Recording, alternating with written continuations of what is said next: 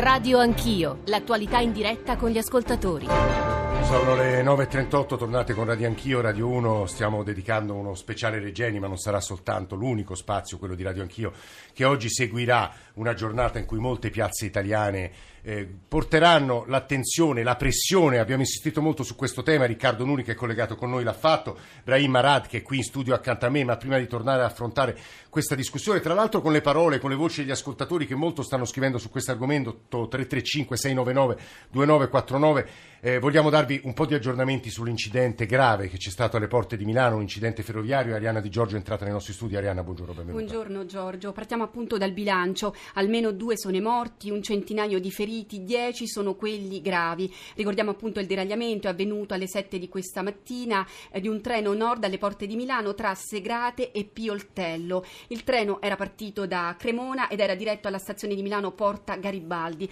Un treno di lavoratori, un treno di pendolari. Tra Milano e Brescia il traffico ferroviario è ancora interrotto sia sulla linea veloce che que- su quella alternativa. Eh, c'è anche molta rabbia tra i pendolari perché alle 8 Trenord eh, aveva eh, mandato un tweet in cui si diceva che eh, il traffico eh, registrava dei rallentamenti per un inconveniente tecnico ad un treno. Eh, chiaramente tweet che poi è stato smentito dalla stessa società. Noi poco fa abbiamo raggiunto al telefono l'assessore del comune di Pioltello, che è il comune più vicino alla zona del deragliamento ed anche quello che sta curando i primi soccorsi. L'assessore si chiama Jessica D'Adamo, ve la facciamo sentire. Siamo sul posto, c'è la protezione civile che si è subito allertata, dove appunto è deragliato il treno, che è anche in piazza della stazione dove sono stati accompagnati le persone eh, che sono usciti inermi, insomma per fortuna senza ferite gravi dal deragliamento. I soccorsi sono stati tutti mobilitati, adesso ci stiamo ecco, mobilitando anche per allestire una sala provvisoria. Attraverso i suoi occhi capire qual è la scena che si trova di fronte. Eh no, beh, molto, molto brutta, molto grave, però quello che le posso dire è che ci siamo. Noi ci colleghiamo adesso con Laura Troia che è sul posto. Buongiorno Laura.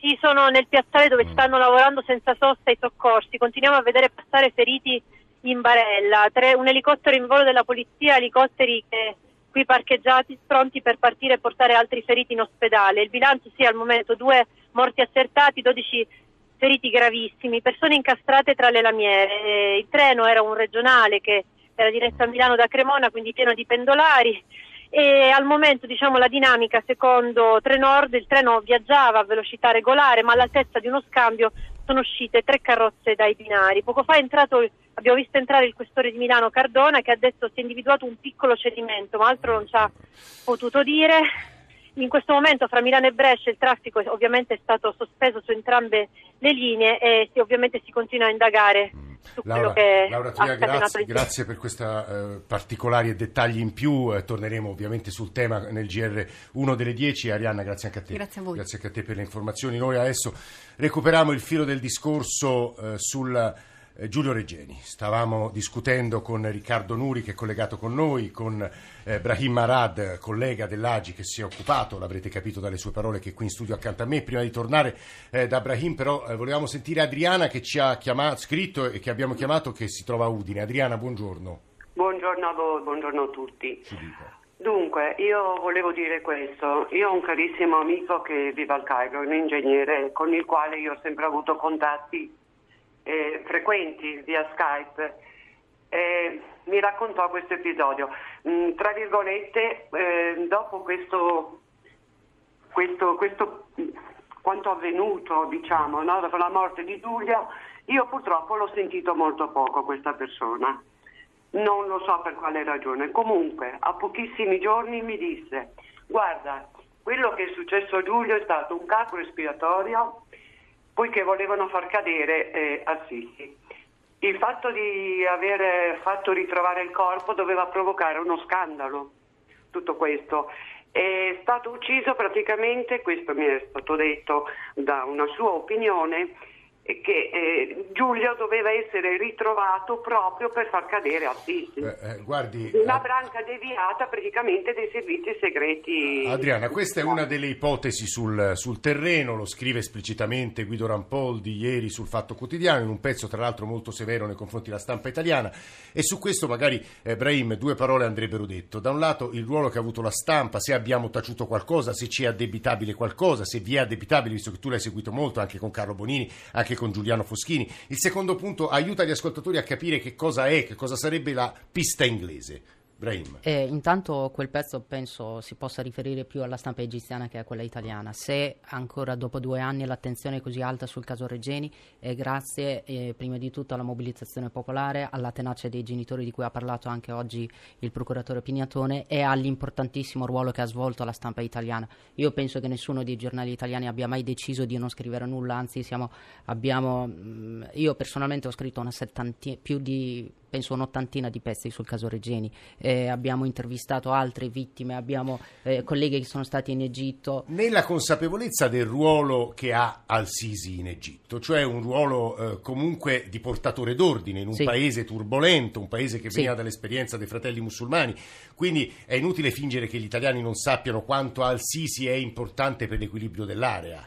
Ah, assolutamente, questo è un dettaglio. Ogni valutazione che viene fatta, da una parte della bilancia c'è la verità per Giulio, dall'altra questi elementi che hai citato tu, quanto è importante eh, Al-Sisi, non tanto per l'Egitto ma anche per l'Italia, nella gestione dei rapporti con la Libia, nella gestione dei flussi migratori, nei tantissimi rapporti economici che ci sono col nostro, col nostro paese. Tanti ad esempio dicevano interrompiamo ogni rapporto economico con l'idea che interrompere i rapporti sarebbe stato dannoso per gli egiziani, in realtà sarebbe stato dannoso molto più dannoso per tantissime società italiane che lavorano in Egitto e lavorano con l'Egitto. Due parole sulla pista inglese, Brahim, La pista ingli- inglese è assolutamente importante, ma come ha detto Manconi non è fondamentale perché comunque chi ha ucciso, chi ha torturato e ucciso Giulio Regeni si trova in Egitto. Qualche nome è stato anche fatto e, e ovviamente le indagini vanno avanti. Mm, come ha detto anche oggi Pignatone, Giulio Regeni è stato ucciso per le sue ricerche, quindi è impensabile non poter legare eh, Cambridge al- all'uccisione di Regeni, se non altro per capire eh, perché è andato là, con quali, con quali sicurezze è andato là, con quali garanzie, anche gli elementi che sono emersi anche nelle mail che ha scritto Giulio,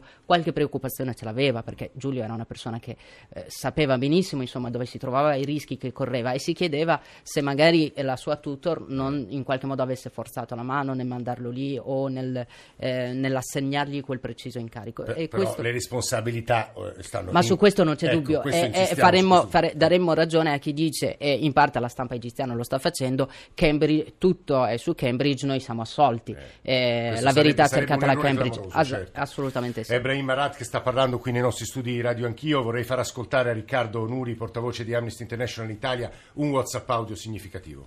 Eh, buongiorno. Emergono in questi giorni notizie secondo le quali studenti mandati dall'Università di Cambridge in Egitto a svolgere ricerche analoghe a quelle che aveva compiuto Giulio Regeni, precedentemente alla sua partenza, eh, siano stati espulsi dall'Egitto perché chiaramente queste ricerche non erano gradite. A questo punto mi chiedo perché l'università ha voluto continuare su questa strada e perché Giulio Regeni non è stato a sua volta espulso? Io credo che la vera ragione sia stata quella che si voleva rovinare le relazioni tra Egitto ed Italia, sempre per il ben noto giacimento di gas che non lo si voleva lasciare alla gestione dell'ENI, anche perché credo che se fosse una questione esclusivamente legata ai servizi egiziani, quel corpo non sarebbe stato mai ritrovato. Sono Mario da Grado in provincia di Gorizia. Eh, Riccardo Nuri, la posizione di Mario D'Agrado è presente sui media, nel discorso pubblico italiano, tra i nostri ascoltatori. Riccardo Nuri.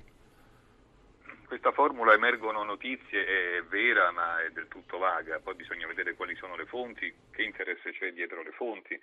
Io sto vedendo accanto a questa cosiddetta onda gialla un'onda di colore un po' diverso eh, che cerca attraverso la cosiddetta pista Cambridge di trovare una pista alternativa, se non addirittura la vera pista, Ah. eh, con un obiettivo. Mm, siccome è più facile prendersela con Cambridge e non con, col Cairo, troviamo i presunti veri responsabili e assolviamo da ogni responsabilità eh, i servizi egiziani, come se quello fosse un paese nel quale quello che è successo a Giulio non, non, fosse successo a migliaia di altre persone, però nello stesso modo, anche con ritrovamenti di cadaveri sul ciglio della strada. Allora, se ci sono delle responsabilità civili, morali, eh, se c'è una, un'ipotesi di un risarcimento danni nei confronti di Cambridge, della Tutor, e la Procura di Roma lo accerterà, e Amnesty International è stata sempre dalla parte di chi ha chiesto, come i genitori di Giulio, verità a 360 gradi. Dopodiché distinguiamo eventuali responsabilità morali o eh, civili da crimini di diritto internazionale che sono stati commessi al Cairo e si chiamano arresto arbitrario, sparizione forzata, tortura e omicidio. I responsabili sono al Cairo, che facciano parte di un servizio deviato o meno, hanno una divisa e rispondono a istituzioni del Cairo. Chi conosce molto bene l'Egitto, il Medio Oriente, il Nord Africa è Paola Caridi, che saluto. Caridi, benvenuta, buongiorno. Buongiorno, grazie dell'invito. Tra l'altro c'è un lungo pezzo stamane su Avvenire di Federica Zoia, così le libertà fondamentali sono sotto attacco in Egitto, a marzo le elezioni, Maria Giannitti ce n'ha abbondantemente parlato all'inizio di questo speciale, repressioni e persecuzioni anche ai cristiani nel mirino. Eh, Paola Caridi, forse un aggiornamento sulle condizioni. Eh, eh dopo che Al-Sisi ha preso il potere ha sostituito eh, quello che era un regime, se la parola è corretta, eh, però anche qui eh, Brahim e, e, Paola correggetemi perché erano, era figlio eh, quello di Morsi di eh, libere elezioni, no? Sì, giusto? Il primo, il primo, probabilmente. Eh, e quindi a, a, a, che era obiettivamente mal visto dall'Occidente. C'è sempre questa ambiguità di, di, fondo, credo, è successo anche in Algeria, lo dico a Paola Caridi, quando vincono eh, forze che noi consideriamo ostili, siamo sempre più contenti quando arriva l'uomo forte che ripristina quell'ordine che all'Occidente sta bene. Ora forse forza un po' le cose. Paola Caridi. No, sono perfettamente d'accordo, è come se ci fosse eh, la necessità di avere una democrazia, fra virgolette, in Nord Africa, in Medio Oriente, però sotto la nostra tutela. Ed è un atteggiamento, eh, definiamolo orientalista da una parte, secondo me miope, nel senso che una democrazia a noi serve per la stabilità, in Egitto così come negli altri paesi, perché la non democrazia, il regime, quello che c'è al Cairo è un regime non è a medio, a lungo termine, ma, a termine, ma anche a breve termine una, una cosa che a noi conviene. Eh, facciamo degli esempi dal punto di vista economico, non solo delle violazioni dei diritti umani e civili. Eh, la, il pound, la lira egiziana si è dimezzata in questi anni, il valore di acquisto si è dimezzato. Questo cosa significa? Che c'è un paese che ha serissimi problemi, serissimi problemi di vita quotidiana, di acquistare eh, il carburante e di acquistare il pane. Questo cosa vuol dire in termini di stabilità? Abbiamo dei problemi. Eh, cosa vuol dire eh, che non ci sia la democrazia? Significa che a fine marzo probabilmente avremo un plebiscito e cioè alle elezioni presidenziali sì. si presenterà solamente Abdel Fattah al-Sisi e come diceva Maria Gianniti dal Cairo eh, non è solamente Khaled Ali, cioè l'opposizione, la voce dell'opposizione che ha deciso di non candidarsi, ma addirittura è stato arrestato l'ex capo di Stato Maggiore dell'esercito egiziano perché ha osato candidarsi alle elezioni ed era probabilmente un candidato eh, importante che poteva mettere a rischio eh, la rielezione di Al-Sisi. Questo cosa significa? Che anche all'interno delle forze armate, non parliamo più di servizi segreti, ma parliamo di forze armate, eh, c'è probabilmente un movimento eh, di cui sappiamo ovviamente poco se non nulla, eh, che, eh, che, dice non è questa la stabilità, non è questo sì. il futuro dell'Egitto.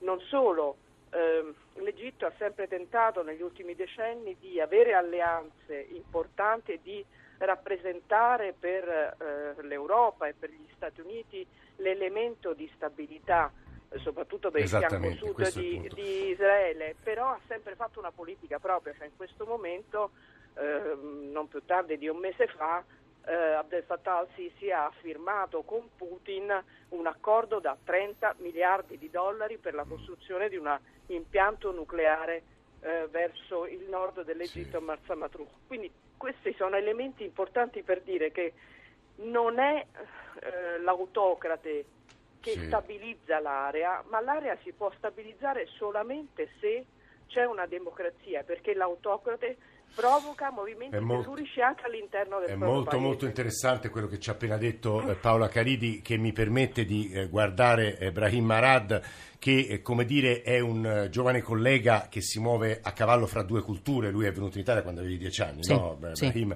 quindi sei cresciuto in Marocco fino a dieci anni, poi se no oramai sei Esatto. italiano parla romagnolo perché tra l'altro è cresciuto a Rimini, no? Sì, giusto? esatto. Eh, quindi credo che il tuo sguardo rispetto a quello che accade eh, nel Nord Africa sia di particolare interesse, le parole che diceva Paola Caridi, la democrazia, l'uomo forte. Il Marocco fa un po' storia a sé, no? Perché esatto. è una, non dico una monarchia costituzionale, ma insomma è quasi. No? Eh, l'obiettivo è quello. Eh, e quindi il tuo, il tuo giudizio su quello che accade soprattutto in Nord Africa. Ma in realtà, eh, come de- diceva anche Caridi, eh, la posizione europea varia in base all'interesse europeo. Non, non è tanto la democrazia locale che ci riguarda, ma quella democrazia che fa bene alle- ai nostri interessi, che fa bene alla nostra economia. Quindi noi per oltre 28 anni abbiamo avuto Mubarak, abbiamo avuto Ben Ali, abbiamo avuto Gheddafi che mh, godevano del massimo appoggio e non che rappresentassero chissà quale democrazia. La primavera araba in qualche modo ha dilaniato questo sistema mh, e anche a danno di tutti quegli interessi che negli anni sono stati tutelati e ora ci troviamo ancora di fronte alla scelta, dico ci troviamo come paesi europei, come eh, stati europei nella loro realpolitik, allora vogliamo la democrazia locale o vogliamo l'interesse globale che può riguardare anche la nostra sicurezza, quindi se loro sono rigidi in nome dell'antiterrorismo fanno un favore a noi che magari ci risparmiano eh, qualche terrorismo. faccio un'ultima domanda a beneficio di chi ci sta ascoltando e poi faccio un'ultima domanda a Riccardo Nuri, sono le 9.55, uno scontro tra servizi. Questa è l'ipotesi più probabile. Sì. Prima o poi, ci diceva Carlo Bonini, i nomi dei responsabili materiali li avremo, cadranno, il problema è anche il mandante, sempre lì. Sì, e se non è venuto fuori è perché è il mandante, nel senso l'Egitto eh, come procura, come anche interni, come lo stesso Al-Sisi, non avrebbe avuto problemi a sacrificare il 5 febbraio 2016 10 persone, 15 persone, se in qualche modo lo avrebbero assolto. Eh, avendo invece questa, eh, questa spada di Damocle, ossia chi sta al vertice, chi sapeva e non è intervenuto ma- o addirittura potrebbe aver dato l'ordine, non è stato presentato nessuno, perché presentarne uno vuol dire presentarli tutti. Riccardo Nuri, è tale la delusione dei tentativi di democrazia in Nord Africa, ma ovviamente Amnesty, come tutti coloro che ci stanno ascoltando e chi sta parlando qui, è la democrazia che guarda come, come un modello, come appunto ambizione di tutti, però è stata tale la democrazia che in ultima analisi all'Occidente conviene l'uomo forte. Riccardo Nuri, anche alla luce delle parole di Paola Caridi che mi sembravano molto interessanti. Riccardo Nuri. Eh vicenda egiziana lo conferma. Noi, intendo noi Europa, abbiamo completamente lasciato il loro destino gli attivisti rivoluzionari eh, del, del 25 gennaio 2011, alcuni dei quali sono eh, ancora in galera perché si sono opposti a Mubarak, poi ai militari, poi a Morsi, poi dal Sisi.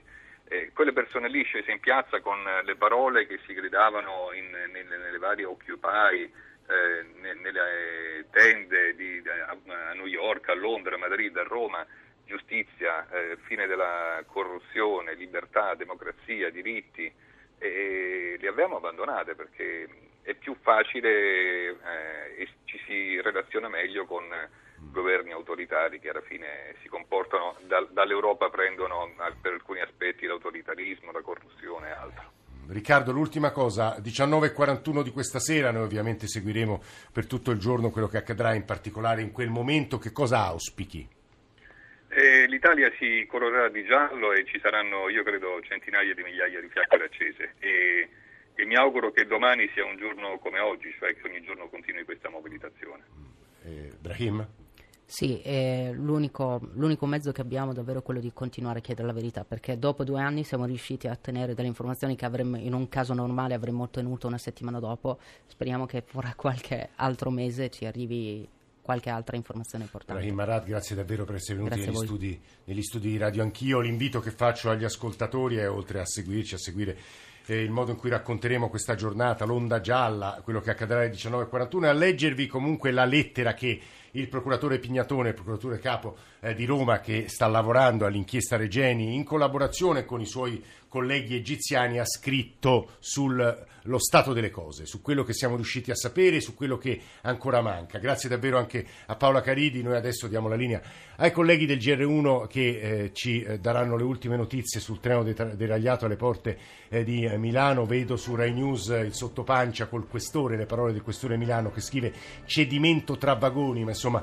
ulteriori particolari e notizie saranno da noi date nel corso dei GR e degli approfondimenti delle trasmissioni di tutta la giornata. Siamo in chiusura, sentite la nostra eh, sigla Alessandro Rosi, Paolo Ranaldi, Claudio Magnaterra, Luciano Pecoraro tra console e radiovisione e poi la redazione di Radio Anch'io che ogni giorno costruisce questa trasmissione, Nicola Amadori, Alessandro Forlani, Francesco Graziani, Alberto Agnello, Adamarra, Cristina Pini, Maria Grazia Santo, Mauro Convertito in regia. Noi adesso Diamo la linea al GR1 delle 10, vi dicevo, e subito dopo ci sarà la rassegna stampa di Giorgio Lauro e Claudio Sabelli Fioretti. Eh, domani insomma, se tutto va come previsto, perché ogni giorno poi cambiamo un po' in corsa le trasmissioni, dovremo avere come nostri ospiti tra le 8.35, lo dico perché così magari preparate le domande, i suggerimenti, il ministro eh, dell'economia Piercarlo Padoan e poi dalle 9 alle 10 qui in studio Carlo Cottarelli. Si parlerà ovviamente di economia, di soldi, di spending review, di debito pubblico. Eh, ci sentiamo domani, grazie davvero a tutti per l'ascolto.